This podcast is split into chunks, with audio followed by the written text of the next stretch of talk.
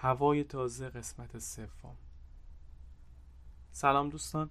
امروز می‌خوایم یه گپ کوچیکی در مورد natural ventilation یا تهویه طبیعی با هم بزنیم.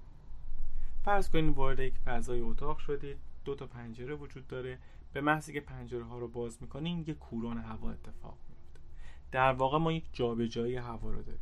حالا اگر فرض دوم انجام بدیم که هوای بیرون کیفیتش بهتر از هوای داخل باشه با جایگزینی هوای بیرون به جای هوای داخل ما میزان آلاینده ها رو رقیق کردیم و تعداد دفعات تعویض هوا رو افزایش داد پس اصول اولیه تهویه رو انجام دادیم.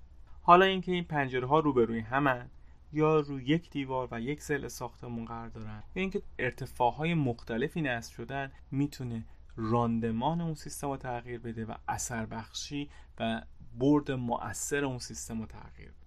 چی شده که ما می‌خوایم از این سیستم توی ساختمون ها و پروژه های مدرن استفاده کنیم؟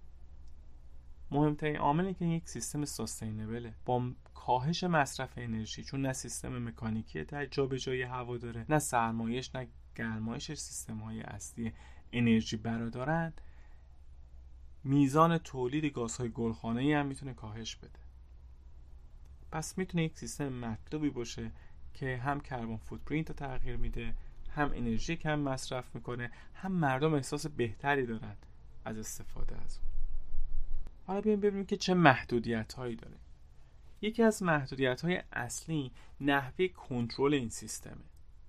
چون این سیستم بر اساس قرارگیری بازشوها نسبت به همدیگه ارتفاعشون و دمای هوا و تغییر چگالی هوا با افزایش دماشه کار می‌کنه. خب پس تنها عاملی که ما داریم اینه که بیایم با یه سری اکچویتور میزان بازشو رو تغییر بدیم یعنی پنجره رو بازتر کنیم یا بسته تر یا حتی دستی این کار انجام بدیم. و این تنها عاملیه که می‌تونه روی جابجایی هواش اثر بذاره. اما گفتیم که ما هیچ سیستم مکانیکی نداریم. پس نمی‌خوایم به هیچ عنوان افت فشاری سر راه جریان هوا قرار بدیم. چون اگر این کارو بکنیم میزان دبی و جابجایی هوا رو به شدت کاهش میدیم. پس نمی‌تونیم سر راه این هوا فیلتر بذاریم نمی‌تونیم سر راه این هوا صداگیر یا silencer یا attenuator بذاریم نمی‌تونیم سر راه این هوا coil گرمایش و سرمایش بذاریم. خب همین نمی‌تونیم. ها داره محدودیت های سیستم رو نشون میده. نکته کلیدیش اینه که از کجا هوا داره وارد این ساختمان میشه؟ با چه کیفیتی داره وارد این ساختمان میشه؟ آیا من اونجا آلودگی صدا دارم یا ندارم؟ و از همه مهمتر به خاطر اینکه این سیستم به opening های بسیار بزرگی نیاز داره از نظر امنیت باید این نکته در نظر گرفته بشه و این قضیه secure بشه که کسی نتونه از طریق opening ها وارد ساختمان بشه.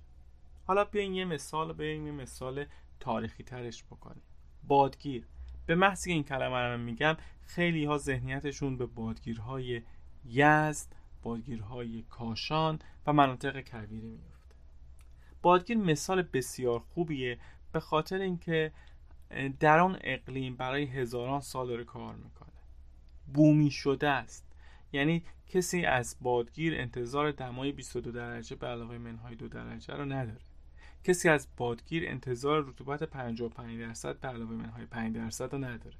پس شرایط طرح آسایش یا طرح داخل اومده با اقلیم فرهنگ و نوع پوشش افراد تطابق پیدا کرده و بومی شده. حالا یک بادگیر از چه مکانیزم هایی داره استفاده می‌کنه؟ اولیش دریافت کننده باده. که حالا با توجه به اینکه جریان باد غالب دارای گرد و غبار، طوفان شن یا آلایندهای مختلفه می‌تونه رو به باد یا پشت به باد طراحی بشه. دومین عامل دودکش خورشیدیه که میاد با اختلاف دمایی که در هوا ایجاد می‌کنه باعث تغییر چگالی هوا میشه هوای گرمتر به بالا میره و خود این یک جابجایی هوا رو ایجاد می‌کنه یعنی اگر جریان باد غالب توی اون روز خاص تو اون شرایط خاص زیاد نبود. با فرایند دودکش خورشیدی کمکی که ازش داره می‌گیره می‌تونه یک جابجایی هوایی رو ایجاد کنه. حالا یک مکانیزم سرمایشی کمکی هم داره. یک فرایند تبخیری.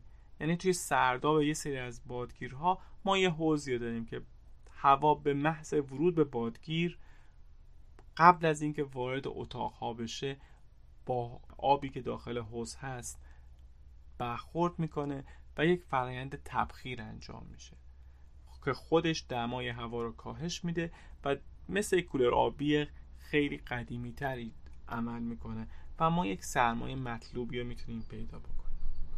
اما آیا من می‌تونم یک مکانیزم بادگیر رو بردارم بیارم وسط یه شهر؟ از نظر تئوری امکان پذیره مخصوصا که با های رایس هایی هست و, و ساختمون هایی که ما 40 50 طبقه تا 100 طبقه می‌تونن تعداد طبقات باشه. پس مکانیزم شدنی هست. اما باید چند تا نکته رو بهش رعایت کرد. قبلا هم گفتم اول از همه کیفیت هوای ورودی.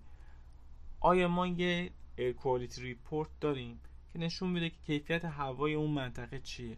آیا آلاینده ها به من اجازه میده که بدون هیچ فیلتراسیونی این هوا رو وارد محیط کنن؟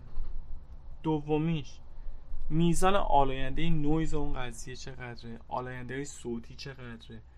ما به یک acoustic report نیاز داریم که data analyze شده باشه و به ما بگه که آیا تو منطقه ما مشکل نویز داریم یا نه. یکی از مثال هایی که تو این قضیه میاد تو خیلی از کلاس های درس داره از نچرال ونتیلیشن استفاده میشه. حالا خیلی وقتا حتی سنسورهای وجود داره که با توجه به CO2 که ما توی اون فضا داریم با توجه به دیوکسید کربنی که تو فضا هست میاد و میزان بازشو پنجره ها رو تغییر میده. ولی اون آلودگی صدا گاهی روی راندمان دانش آموزا تاثیر مخرب می‌ذاره.